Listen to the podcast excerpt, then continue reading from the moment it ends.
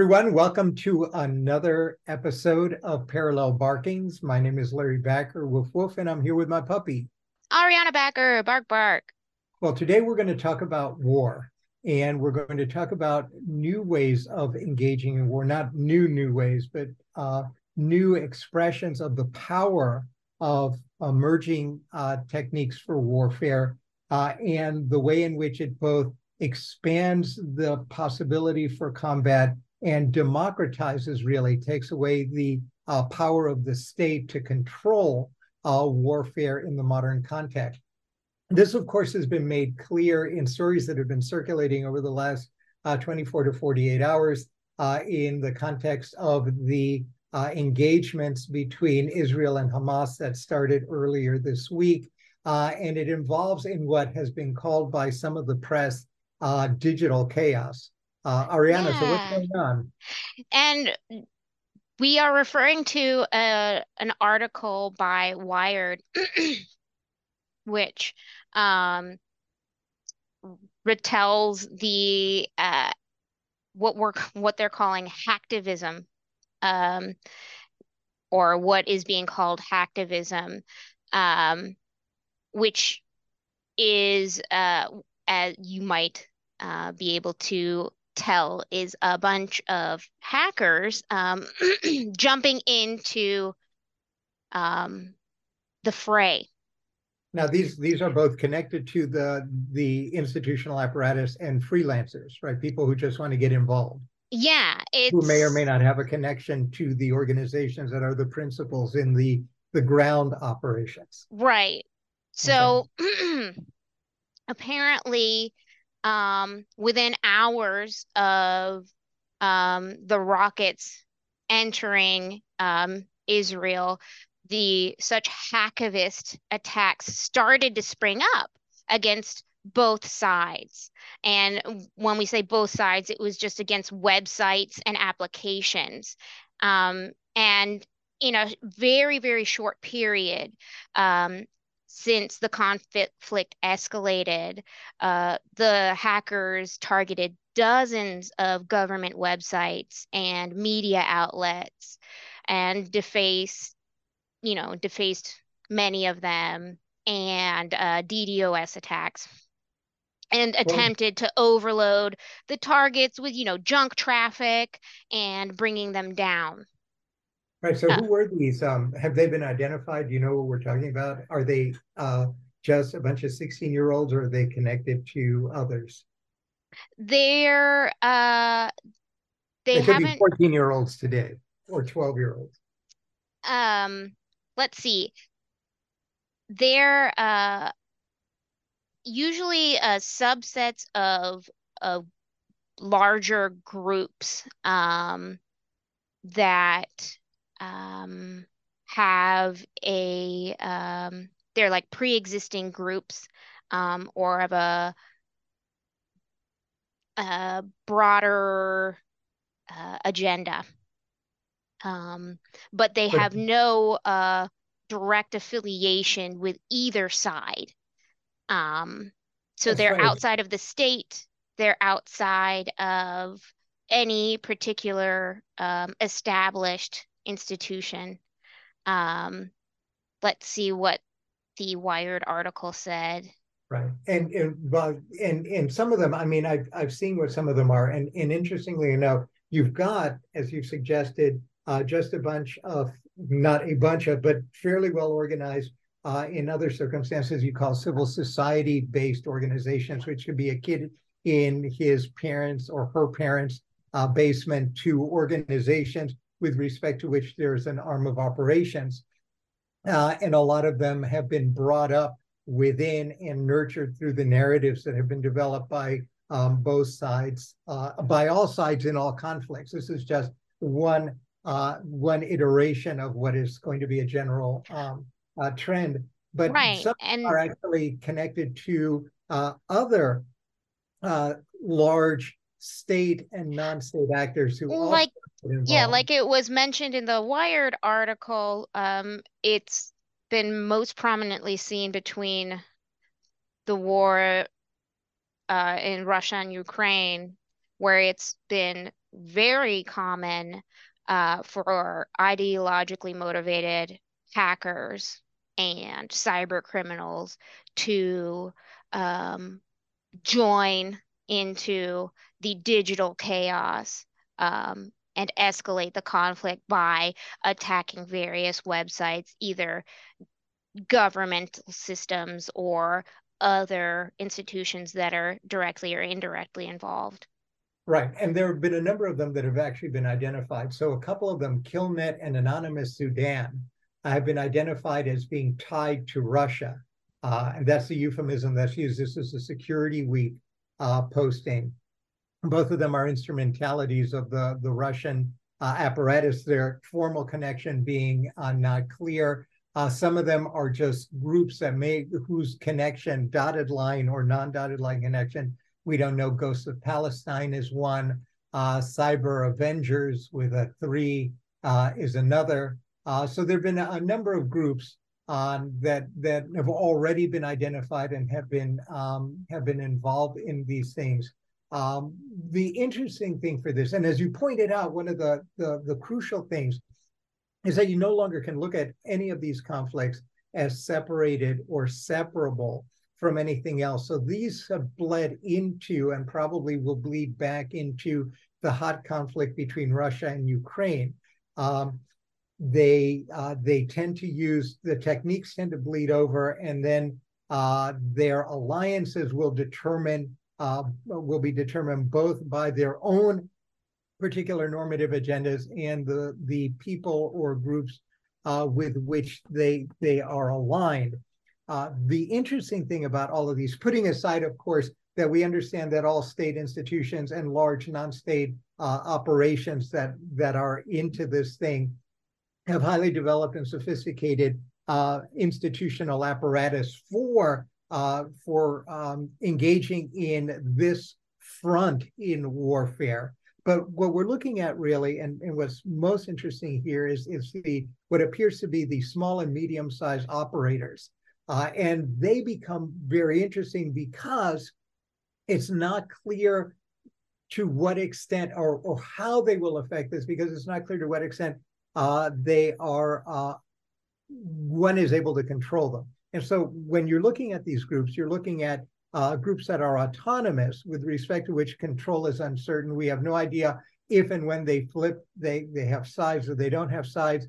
And their own agendas may align, but, they, but they may not be identical with the agendas of the people uh, into whose conflict they they will uh, they will uh, go in. Uh, some of them are uh, anarchist groups.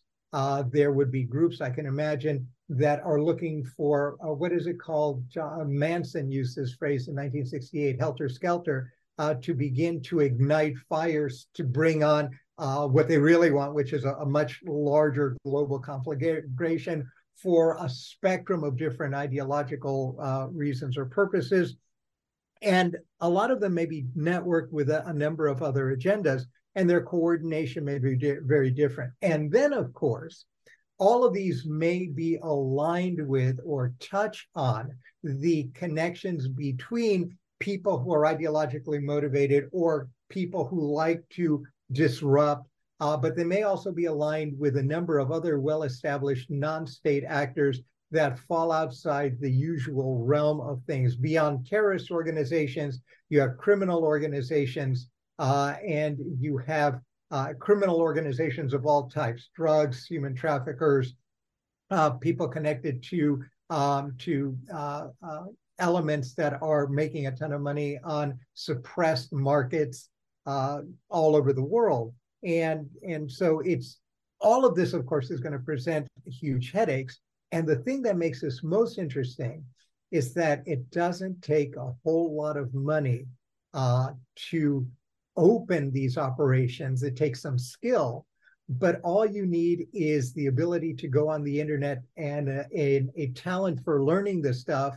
And you can go to any store and buy enough equipment so that you, you're a one person operation. You can't do a tremendous amount of damage usually, but you have a whole bunch of folks and then folks coming together in these kind of uh, um, alliances, uh, alliances of convenience that may not last very long. And all of a sudden, you've got a significant actor with respect to which the state or uh, non-state actors that are uh, involved in combat operations have no idea um, how to really how to get a handle on them, how to use yeah. them. Yeah, I mean, I think it's really interesting that um, we are really fixated on how to protect ourselves against um, the uh, follies of AI, which I think is really important. But we have yet to really figure out how we are going to steady ourselves for and against uh, ill actors in you know the human realm uh, you know hacktivists now that uh, are exploiting bugs in systems that we already have. We we can't we we're having trouble dealing with that now. Or using systems against themselves right. by by crowding in or out of the the yeah spamming um, sending spam right. to users intercepting data and you know confusing the messages right and and also and and i i don't think we can emphasize this enough the the the anarchic elements of this. Everyone just assumes that you're not going to waste your time and effort to do this uh, because you're doing this in mimicry of elites. That you've got some kind of political, ideological, uh, theocratic, or whatever uh, uh ideological basis for doing this, and that's your motivation.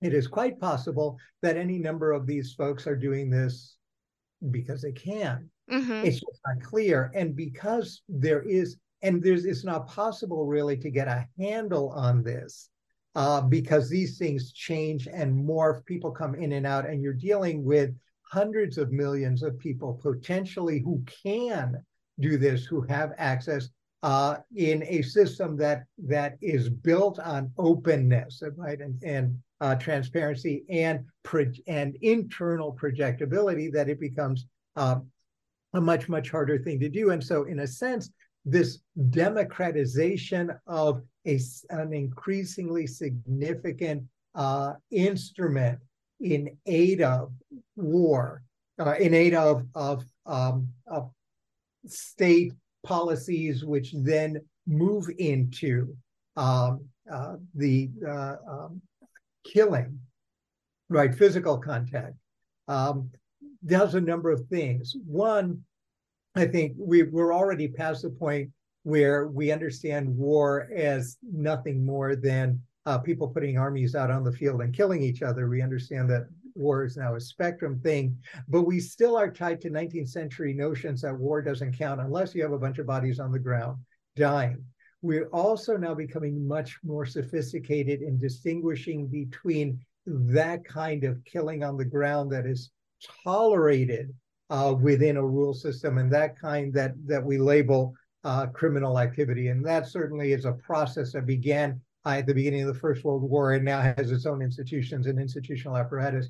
As as contentious as it is, it's moving in that direction. But by doing that, we make ourselves blind to the war characteristics of everything up to putting people on the ground and having each other kill kill killing each other in a formal and formally defined context. And that's a blind spot for states that i think uh, that is that is they're paying the price for uh, in in uh, not capital letters in ukraine but in capital letters i think in this context where the percentage of killing per size of population uh, is going is getting very very high, uh, mm-hmm. uh, and so that that poses a tremendous amount of problems in two respects. One, the strategy, and of course that's what everyone focuses on.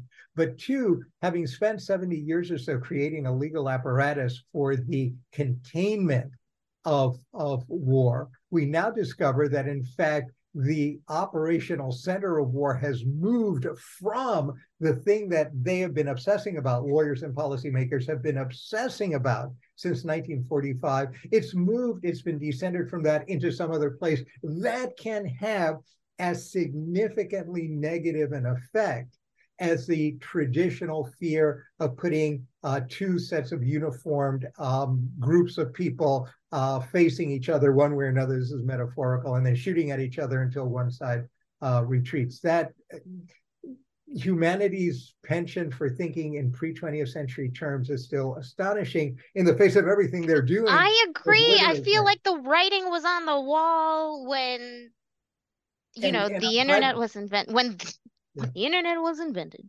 And I'm glad you said that. In fact, the writing was on the war uh, on the wall in Israel as well. There were reports, certainly uh, in October of 2022, for example, uh, when um, when uh, cyber companies in Israel already began to note and to write. These are things that were posted in in uh, September, October of 2022, uh, expressing increasing concern about the the rate and nature of what they then called abnormal internet traffic uh, within Israel, wondering what is going on. Mm-hmm. Uh, there was probably some response, but but clearly not one that that in the larger scheme of things uh, was was particularly um, was particularly effective, uh, and so that's really interesting as well. Um, if the other thing that's interesting, and uh, and it may be useful to talk about this as well. We can't. It's we tend to essentialize when we talk about hackers, you think about uh, a 12 year old or a 15 year old, or you think of groups of people who are either cyberpunk or who are the cadres of some other organization that they mindlessly follow and that they become the instruments of, and that they're all used instrumentally or uh, they're used um, they're they're used uh, um, anarchically or nihilistically to some ends or others. But what's most, but what is sometimes forgotten is that the weaponry that they use and their effectiveness is the differences in their targets and their effectiveness can also complicate these things. And I, I, I can't help but disentangle this as well uh, to make the, the matrix uh, that, that we're looking at here in this context a little more com uh, complete. Uh, and so I, I, I just want to work through some of the the things that are due, just like we have cluster bombs, we have nuclear bombs, we have bullets, we have hackers are not just hacking and clicky clicky and then something happens and it's the same thing. Uh, they're, they're actually quite distinct uh, modulations. Uh, one of them is, and, and there are now names for this, so there's, there's typography.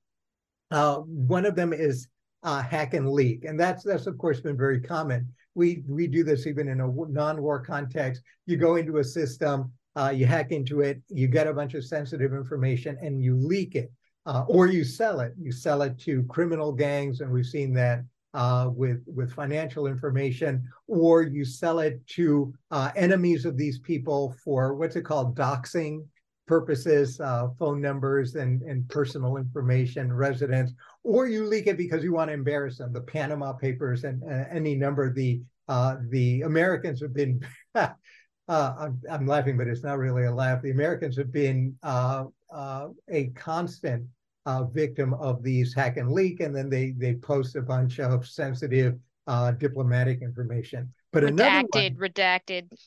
Right, right. And another one is to disrupt. So you've got hack and leak, and then you've got disruption, and this is to crash systems.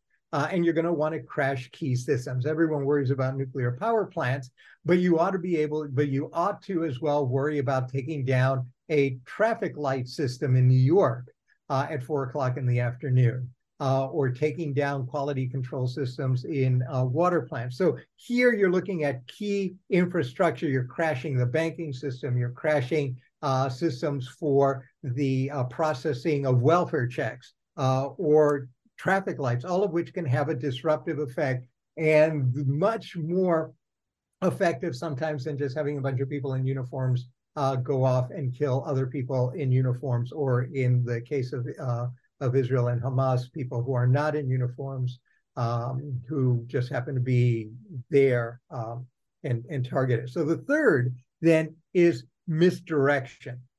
And misdirection takes two forms. One is the usual disinformation, misinformation, malinformation uh, that is meant to confuse uh, and at least to slow down critical responsive processes. uh, and that will weaken the the ability of the target to to respond. But it has another variant, and that's to overwhelm platforms. Uh, and so misdirection can be used uh, by hijacking a, a, platform's perspective and um, and its narrative uh, can either slow or stop it down so it bleeds into disruption. Uh, the third, and this is where everyone thinks that the 12, the 10 and 12 year olds are, is defacement. This is online vandalism. Uh, and, you know, the usual, you've got uh, someone going into the uh, the website of the Israeli government and placing up a, a Palestinian uh, from the mountains to the sea, whatever it is, the the the, the genocide of the Jewish people slogan um, thing up, or they put up a, a, laughing head or something, you know, the, that kind of defacement that is meant to suggest that, in fact, when and if they want, they could uh, cause more damage, and it uh, it mocks uh, the opponent. But defacement is an effective propaganda tool as well. Uh, and then you've got social media projections, of course, which are critical, uh, shaping information landscapes. Uh, we've talked about phishing, and my personal favorite, bots, right? Because there's no point in doing this yourself. We, we've, we've become to some extent uh, a, a, culture, a, a, cyber culture in which actually doing menial labor, doing menial labor is viewed somewhat, you know, disparagingly. So what you'd rather do if you're going to do this stuff, you're going to uh, you're going to employ bots, and you're going to employ lots of bots. And bots have become, to some extent, the new soldiers. Uh, and if you're very clever and you're very good at doing this, they can actually do all of this stuff for you.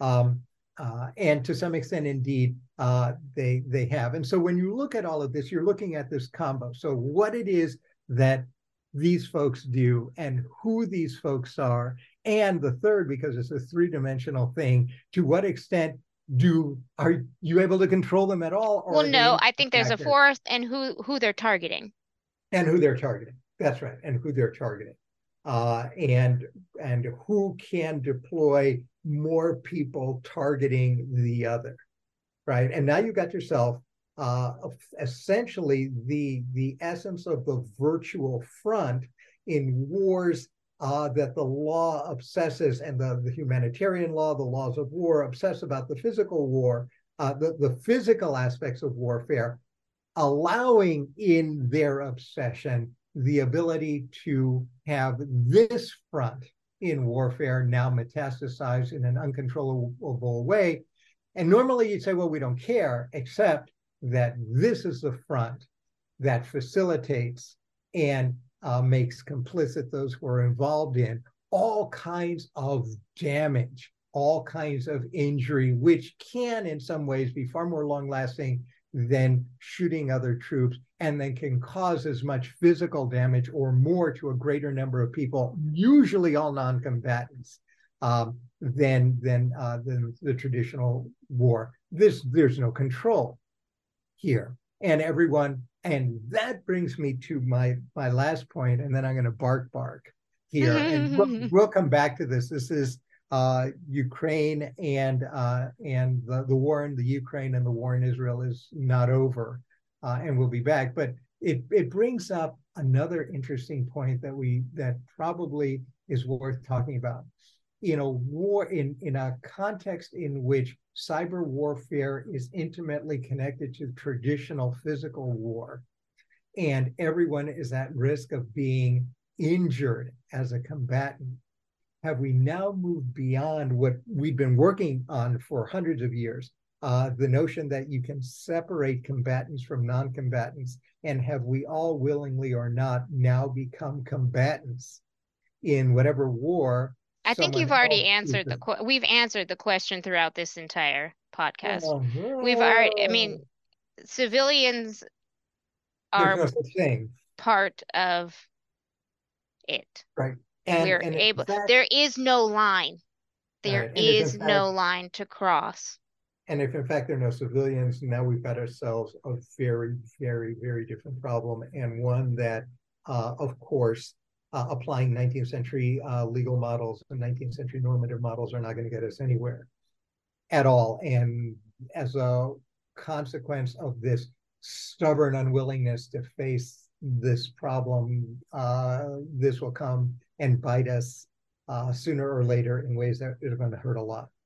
Woof woof. I guess you could just pretend that you're computer illiterate. Bark, bark. Until next time, thank you, folks. Thanks, everyone. We'll catch you next time.